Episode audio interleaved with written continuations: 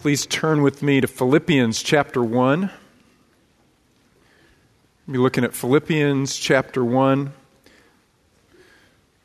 verses 27 through 30 this morning. Let's read that together. Paul says, Only conduct yourselves in a manner worthy of the gospel of Christ, so that whether I come and see you or remain absent, I will hear of you that you are standing firm in one spirit with one mind, striving together for the faith of the gospel. In no way alarmed by your opponents, which is a sign of destruction for them, but of salvation for you, and this too from God. For to you it has been granted for Christ's sake not only to believe in him, but also to suffer for his sake, experiencing the same conflict which you saw in me and now hear to be in me. I want you to um, imagine for a minute, uh, think back to the time when you were 15 years old and you're about to get your driver's license. And uh, for, this is probably not true for, for most of us, but imagine that your parents came to you and they said, The day you turn 16, you're going to wake up that morning and there's going to be a car in the driveway for you. And they're all excited and they say, You know, be ready for that day. 16th birthday rolls around. Uh, you wake up early, but they're already up and they're out. They're standing in the driveway. They're waiting for you to come out of the house. And you walk out of the house. You go into the driveway, and this is what you see. Okay? You know, they say, oh, you know, don't even thank us. You are worth every penny. what would your perspective be? What do you know? Would, you just care for this car or love this car? I, I, showed, I was telling my son about this illustration I wanted to use, and I said, would, would you wash it every day, buddy? And he goes, No, Daddy, I, I wouldn't wash it. That would just spread the rust. Right? It wouldn't seem like a very valuable gift. It'd be difficult to really motivate yourself to care for it. On the other hand, what if you walked out and you saw that? That's a BMW. Uh, um, my perspective would be completely changed. My attitude would change. My practice would change. I would be washing and waxing that car every day. I wouldn't let my friends sit in it. Right? You know? Or make put plastic around them, you know, wrap them up and stick towels down. You know, don't, oh, don't touch my car. Right. You know, it, it, would just completely change my orientation. And what Paul is trying to do with the Philippian believers is he's trying to change their orientation. He's trying to get them to understand what an incredibly valuable gift they have in the gospel of Jesus Christ. So he says, only it's the first word. It's emphatic. It's a focus. It, it it's the word we get mono from. He says, focus on this only. Conduct yourselves or your lives in a manner worthy of the gospel of Jesus Christ. That word for worthy means to be of equal weight. The idea is something that balances the scales, is something that's worthy. So, Paul is saying, on the one hand, you have the gospel and on the other is your life. On one side of the scale is the gospel of Jesus Christ, the incredibly free gift of the removal of the debt of sin and the free gift of eternity. That's on one side of the scale. And the other is your life, and your life needs to correspond to that. Or, if I can put it in other terms, Paul is telling them, I want you to balance your life with the gospel. Now, Paul is not saying that we earn God's grace. Okay, that's a contradiction in terms. Grace is, by its very nature and definition, something that's free. God's undeserved favor toward us in Jesus Christ. Freely, He gives us the removal of the debt of sin and the penalty that comes with it. Freely, he gives us eternal life the moment that we believe. But having received that gift, Paul says, it is only natural that we would want to live lives that correspond to the value of this gift. This isn't a VW van. This is, it's a BMW. This is not something that uh, is rusty and worn out. It is shining and new. This is the gospel of Jesus Christ. Conduct your lives in a manner worthy of the gospel of Jesus Christ. There's a great illustration of this in uh, the musical Les Mis. Uh, I confess, I'm not a big musical guy. My, my wife would love it if I were, but I'm not. But I've seen Les Mis three times because it is just a, a perfect illustration of grace. Uh, if you've never seen it before, let me encourage you to do so. I'll give you the storyline very quickly. The main character is Jean Valjean. Uh, that's French. I don't even pronounce French, but that's the best I can do. Anyway, he was a, a convicted criminal. When he was a young man, he stole a loaf of bread to feed his family. And he was put in hard labor for something like 30 years. So he's breaking rocks for 30 years. When he gets out, he has no life. Everywhere he goes, he has to register as a criminal, so he can't get a job. So he's going from place to place, and pretty soon he is destitute. He comes upon the home of a priest, and this priest welcomes him in and shows him grace. The priest allows him to spend the night. The priest feeds him and gives him a bed. In the middle of the night, Jean Valjean wakes up and he sees the silver candlesticks in the dining area, and his sense of desperation overwhelms him. He grabs the silver candlesticks, and the priest comes out, and in the process, there's a scuffle, and he knocks the priest to the ground, runs out of the house, and he's caught. He's caught red handed. He has the candlesticks in his bag. And so the police bring him back and they say to the priest, Are these your candlesticks? He says, Yes, yes, those are my candlesticks. And so the police begin to haul Jean Valjean away. And he says, No, no, no, wait, you don't understand. I gave them to him as a gift. And, sir, I think that you forgot the rest of the silver I was going to give to you. And he loads him down with more silver. The police are shocked, and Jean Valjean is shocked, and for the first time, he experiences grace in his life. He should have owed a debt. He should have gone back to the prison again. And instead of being imprisoned again, he is enriched. And that is grace. We have a debt to pay. We should have been imprisoned for that debt. But instead, Jesus Christ pays that debt for us and enriches us.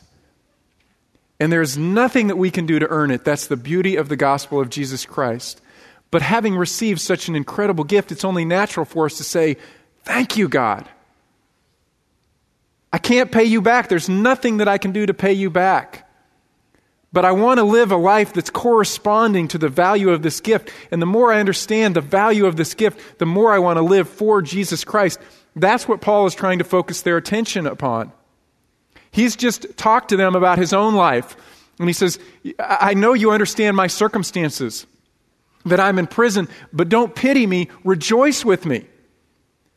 Because although I am suffering, the gospel is going out, and Paul is looking at all of his life through the lens of the gospel, and he's trying to get these Philippian believers to look at their lives through the lens of the gospel, not through the lens of their circumstances. So he says, only conduct your lives in a manner worthy of or balancing, corresponding to the value of the gospel of Jesus Christ.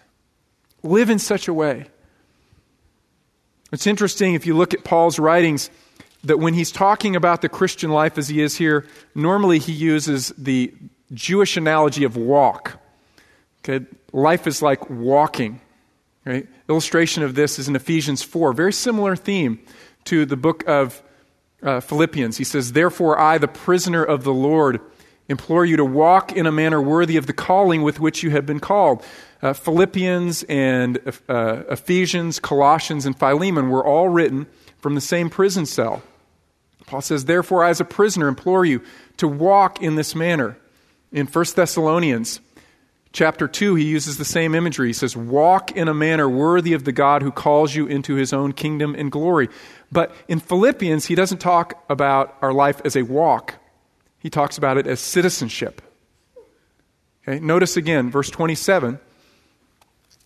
He says, Only conduct yourselves in a manner worthy of the gospel of Christ. And that word for conducting yourself is better translated, literally translated, discharge your obligation as citizens. Okay, live out your citizenship. Uh, live and participate in your citizenship in a manner that's corresponding to that citizenship which was established through the gospel of Jesus Christ. Now, remember the background. These folks are Roman citizens, and they take an incredible pride in being Roman citizens. Even though their city is located in Macedonia, it's in northern Greece, this city state has been declared Rome, a, a mini Rome. So all the privileges of living in Rome correspond to this city. Now, I want you to uh, review for you. Remember, these are some of the privileges. They're governed by Roman law. They don't pay taxes. They cannot be tortured or imprisoned without a trial. They have the right to own and to sell land. They have the right to execute civil lawsuits. Okay, they have all of these rights, and they are very proud of these rights, and they cling to these rights. And Paul is saying to them, Your Roman citizenship and the value and the privileges that come with that are nothing in comparison to your citizenship in heaven with Jesus Christ. So live in a manner that corresponds to that. When you understand the gospel of Jesus Christ, it changes everything in life. Okay, it, it reorients your entire perspective and, and all of the things that you pursue in life. Let me give you one illustration of this from the Gospels, from uh, the book of Mark, Mark chapter 3. Mark chapter 3, and let's read together in verse 31. Mark 3:31 it says then Jesus' mother and his brothers arrived and standing outside they sent word to him and called him. A crowd was sitting around him and they said to him, "Behold your mother and your brothers are outside looking for you." Answering them he said, "Who are my mother and my brothers?" Looking around at those who were sitting around him, Jesus said, "Behold my mother and my brothers. For whoever does the will of God, he is my brother and sister and mother." Now, do you remember the, uh, the setting in Mark chapter 3? Why, why is his mom there and why are his brothers there? Why did they come to this house and say, We're here, Jesus, come out? Do you remember? They came to get him because everybody's starting to think he's crazy. That's why they're, they're there to collect him and to protect him because people are saying he's got a demon. He thinks he's some kind of prophet. And his mom isn't buying it. And his brothers, they're not believing him. They are not aligning themselves with his message of the kingdom and that he is the Messiah. They are rejecting this message. They think he's crazy too, and so they've come to get him. And Jesus says, anyone who doesn't align himself or herself with the gospel of the kingdom is not aligned with me. The gospel of the kingdom changes all of my life, even down to the very uh, deepest and most personal relationships that I've been born into, who is my mother and brother and sisters, it is those who align themselves with the gospel. And it's not that he doesn't care for his mom or he doesn't care for his brothers. He does. Remember when he's hanging on the cross, he says to John, John, this is your mother. Take care of her, love her. what he's saying is the gospel changes all of life. It, it, totally reorients our perspective on life because now we understand we have received the most valuable gift that we could possibly receive eternal life in Jesus Christ. Now, live a life that is corresponding to that, consistent with that. When I was in seminary, I, I think I've told you before some stories about my friend from India, uh, Babu. He, uh, he and I were sitting in his room one evening, and uh, he was telling me about his ministry. He was converted from Hinduism, and after he uh, came to know Christ, he went out and he began sharing the gospel with other Hindus, and he was planting churches with Hindus. And um, you know, it's really that's hard work, very slow work. But he was seeing some fruit. And one day we were sitting talking about it, and he said, "You know, Brian, really, you should come and work with me. You should come to India and work with me in evangelism and church planting among Hindus." And uh, I knew just enough to uh, know that that wasn't a good idea for me to do. And I said, well, you know, Babu, that's, just, that's not possible because I can't get a, a missionary visa, which is true. You can't get a missionary visa. An American can't to, to go and live in India. They, they stopped those several decades ago. So, you know, I could get a student visa for a short period of time or a tourist visa, but I couldn't come and work with you. It's just not possible. And he smiled at me and said, Oh, that's no problem at all, Brian. All that you have to do is renounce your U.S. citizenship and become a citizen of India. and uh, he was serious. And I had to stop and think about that for a minute because uh, uh, there was nothing in me that wanted to do that. So I went back to my room and I kind of wrestled through that issue with the Lord. I said, Lord, why don't I want to do that? I, you know, there, I, I, don't, I don't want to renounce my U.S. citizenship. There are a lot of benefits that come from being a U.S. citizen. That's my identity. Too, I was, I was born here. My whole family's here. If I renounce that citizenship and become a citizen of India, then all my family will be citizens of another country. And this isn't just like a tourist visa. This is like commitment. This would be for life. The U.S. government probably wouldn't like it if I kept going back and forth. Can I have my citizenship back? You know, I was clinging to it. And I really had to wrestle with the Lord. Lord, if you really called me to do that, do I identify myself so closely with my citizenship in heaven and the gospel of Jesus Christ that I would set aside any and all earthly privilege in order to proclaim the gospel to people who have never heard it before, ever in their lives. Do I love the gospel that much? Do I love Jesus Christ that much? Do I understand that He is that valuable that all that I have on earth is as nothing compared with Christ? That's what Paul is telling these Philippian believers. Live a manner that's worthy of the gospel. Not to pay Christ back, because you can't add to the value of his sufferings, but through your life you can proclaim the value of his sufferings. Live in a way that balances the scales, that's corresponding to the gospel. How do you do that? Well, he's going to give some specifics. He's going to tell us that we balance our life by standing firm for the gospel. Turn back with me again to Philippians chapter 1. And Let's read verse 27 again. Paul says, Only conduct yourselves in a manner worthy of the gospel, so that whether I come and see you or remain absent, I will hear of you that you are standing firm in one spirit with one mind, striving together for the faith of the gospel uh, Paul likes to uh, mix his metaphors, and he's going to do that in this next several verses. He's going to start with an image from the military stand firm. And that was uh, the image of, of a soldier at his post, and the enemy is raging against the city, but the soldier stands firm. He doesn't leave his post, he doesn't leave his duty. Or he's out in the field and they are in rank and file, and he doesn't break ranks and discourage the rest of the soldiers. He stands firm for the gospel of Jesus Christ. He remains focused on one thing, which is the gospel of Jesus Christ. Paul's going to now go on and tell us four ways that we can stand firm for the gospel. The first is that we stand firm by striving. Okay, notice again verse 27. He says, I want to hear of you that you're standing firm in one spirit with one mind, striving together for the faith of the gospel. Here he switches to an athletic imagery. The word is athleo, from which we get athletics. He said, I want you to strive for the gospel. He put energy into the gospel. That's not legalism. God has given you a body and a mind to strive for the gospel.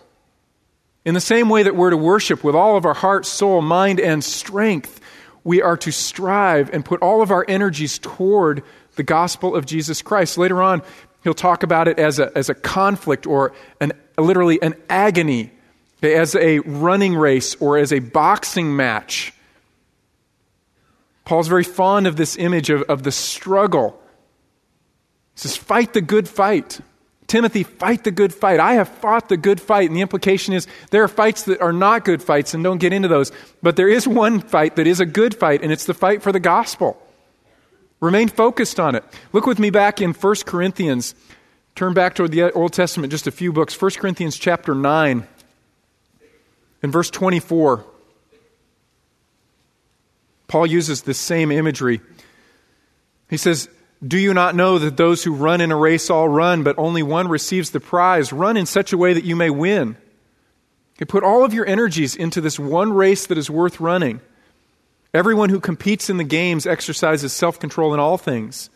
They then do it to receive a perishable wreath, but we an imperishable.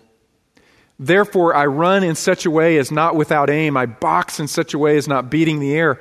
But I discipline my body and I make it my slave, so that after I preach to others, I myself will not be disqualified. Paul's not talking about losing his salvation. What he's talking about is not living a life that's worthy or corresponding to the gift of the gospel of Jesus Christ. So he says, I focus all of my energy and attentions on, attention on the gospel. Look at verse 23. He says, I do all things for the sake of the gospel. Whether I'm eating, whether I'm sleeping, whether I'm traveling, whether I'm working and making tents, whether I'm speaking the words of the gospel, whether I'm resting, no matter what I'm doing, the gospel is always on my mind. I'm focused. My son and I have just, uh, we've started a new habit, or a new hobby. I don't think it's a habit yet. It's just a new hobby. Right now, we're taking Taekwondo together. Uh, we're trying a new sport, see what, see what sticks. So, in our class, so it's a little unusual.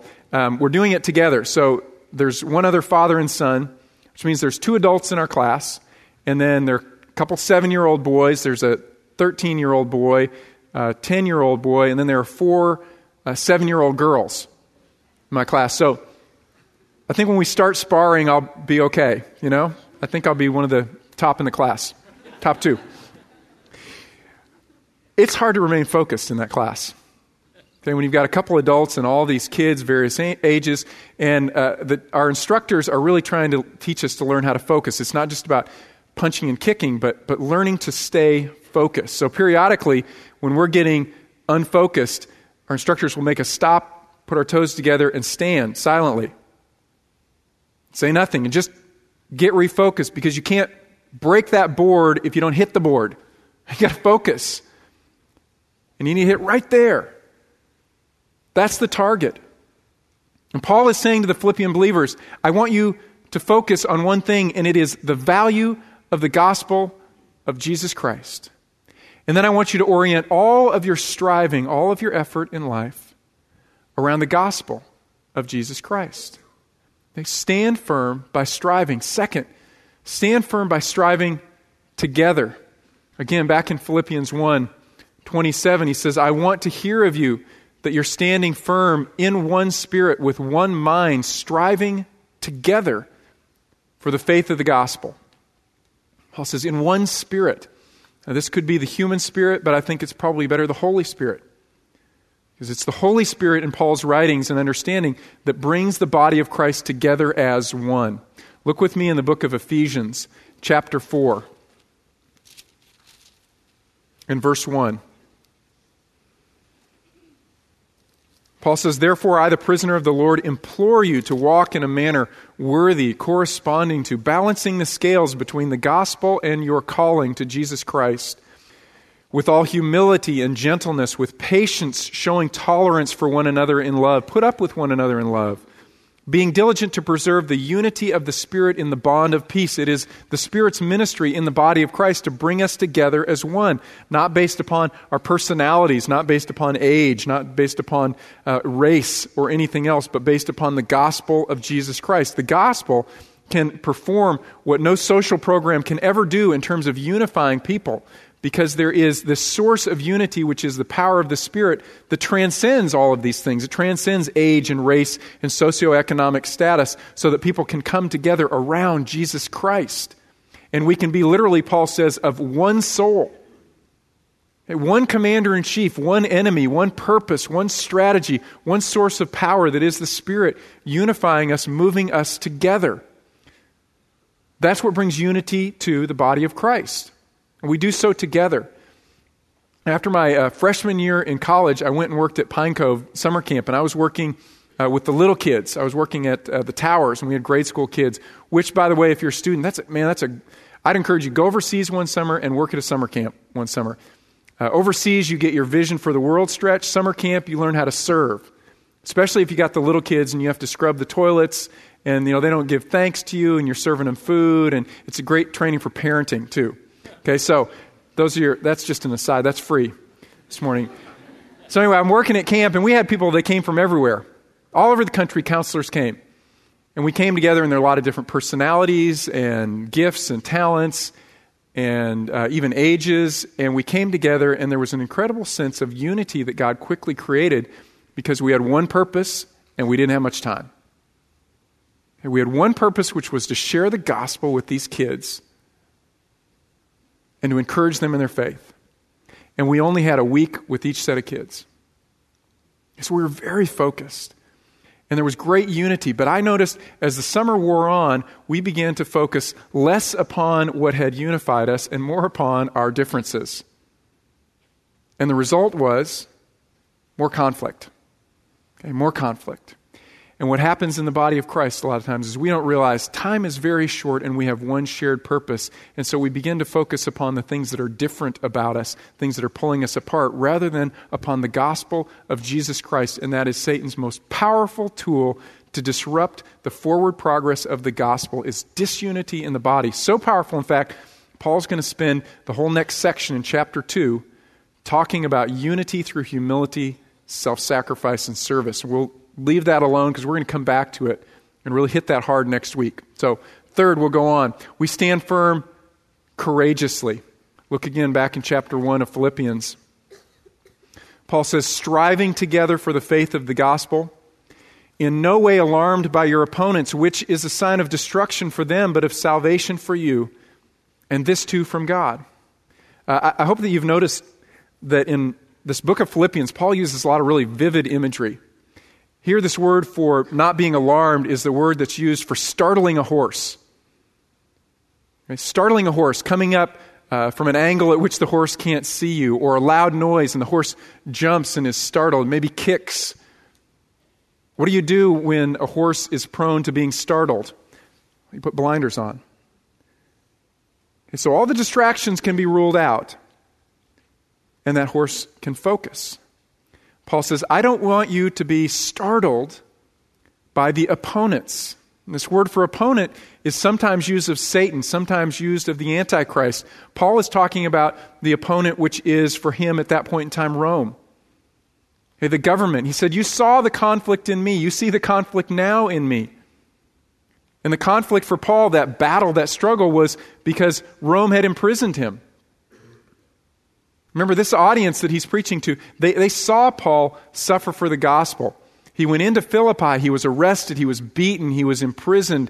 And in that context, he shared the gospel and he says to them, maybe the, the Philippian jailer is hearing this letter read. Maybe the, the young girl who had been demonically possessed, maybe she's hearing this letter read. And he says to them, You saw that battle in me, that opponent, and now you are facing the same opponent.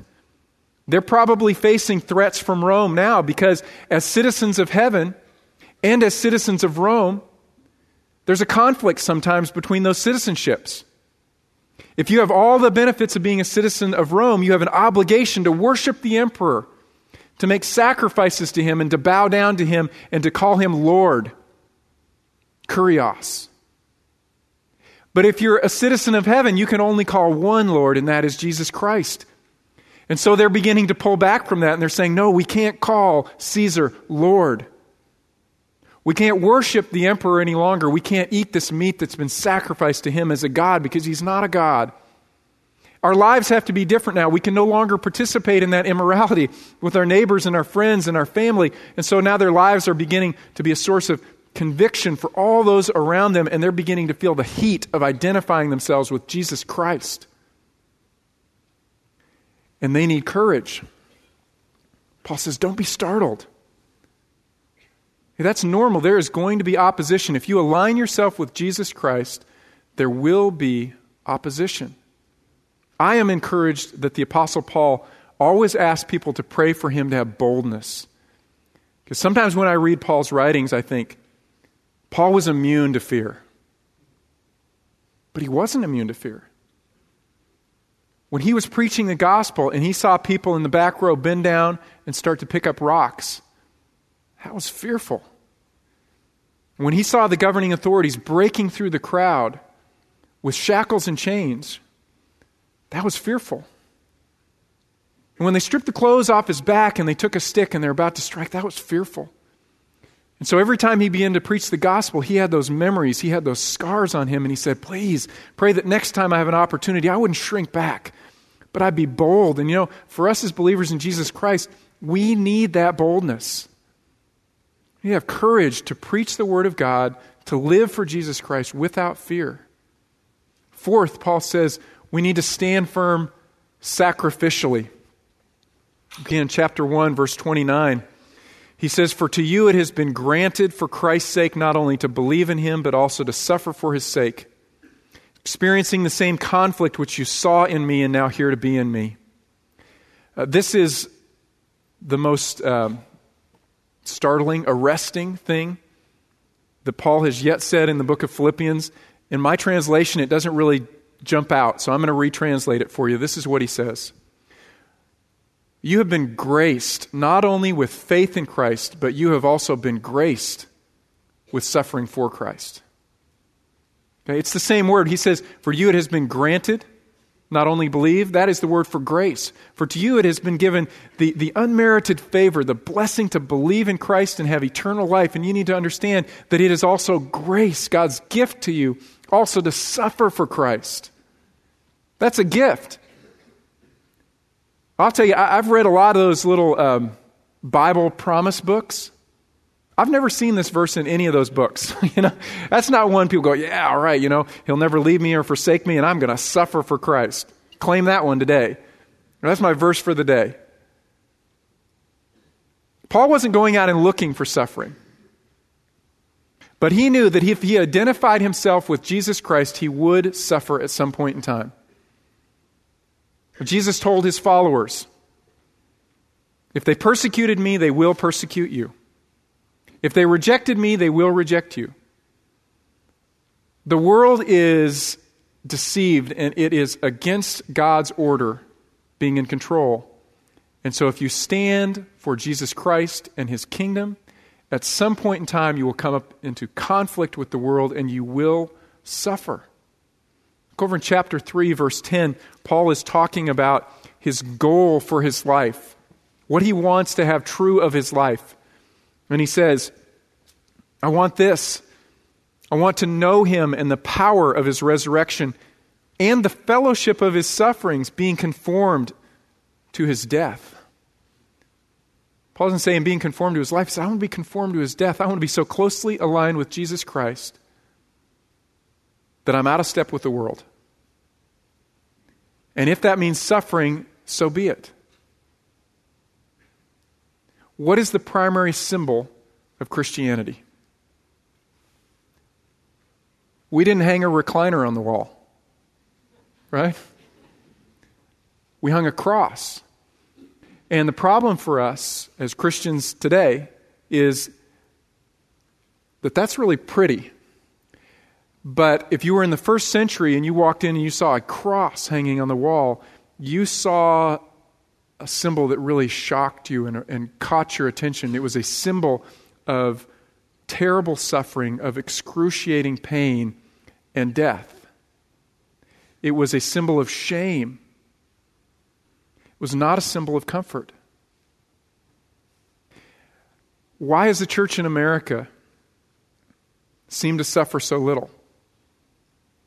Uh, you know, I can't answer that question for any of us individually, but I can generally, if I look out upon the church in America, I can tell you there are a couple reasons. One is that the church is more concerned with its comfort than with the cross. Okay, so we energetically pursue some of the gospel and lots of our comfort. That insulates us from suffering. We also get our eyes off of this common mission that we have, and instead we turn inward, and so our conflict happens internally, and we're fighting amongst each other. The wounds that we receive are not from outside because we've identified with Jesus Christ, but the wounds that we afflict upon one another. And so Satan says, That's great. I can just leave that church alone because they're not advancing the gospel of Jesus Christ because they're fighting with one another. last year we studied uh, Ezra, Nehemiah, and uh, Haggai. And you remember as uh, the people were sent back to build the temple to advance the glory of God from Jerusalem to all the nations, they began to build, and then there was opposition and they had conflict. A conflict from outside, and they had conflict from within. And then they finally were stirred up. They began to build the temple again. And what had happened was they had taken all the resources that had been laid aside for building the temple, and what had they done with them? They had built their own paneled houses. They had pursued their own comfort. And so God's glory wasn't going out. And then they finally got the temple finished, and Nehemiah was sent back to build the walls. And what happened? There was opposition. And they got up on the walls and they said, Oh, that's just a small work. Why don't you just come down? And they demeaned the work that they were doing because they didn't see the value in it. And then they made threats against them threats on their lives, threats on their livelihood. Some of those threats were real, some of those were just designed to startle them. The whole point of all of it, though, was to stop the advance of the glory of God on the face of the earth. And Satan will do exactly the same thing with us. Whether that is in your individual life or within the body here, whether he's creating conflict among us, or whether he's taking our eyes off the beauty and the value of the gospel of Jesus Christ and getting us fixed on something else, our comfort, our will, our job, our career, Paul says, no, live in a manner that reflects that you know you're a citizen of heaven and that you've received the greatest gift you could possibly receive, the gospel of Jesus Christ. Live in such a way that those two are in balance, that they're consistent. I want us to go before the Lord, and I want us to ask the Lord, God, speak. Show me, is there an area of my life that is out of balance with the value of the gospel of Jesus Christ? I'm looking at it it's like a rusty old vehicle. Thanks, but mm. Rather than seeing, no, this is an incredibly beautiful and sacrificial gift that I've received. Let's go before the Lord and say, God, show me where my life may be out of balance with that. Or maybe go before the Lord and say, God, give me courage and boldness to focus my attention on the gospel of Jesus Christ and rule out all these other distractions. Let's take a few moments before the Lord and then let me close this in prayer.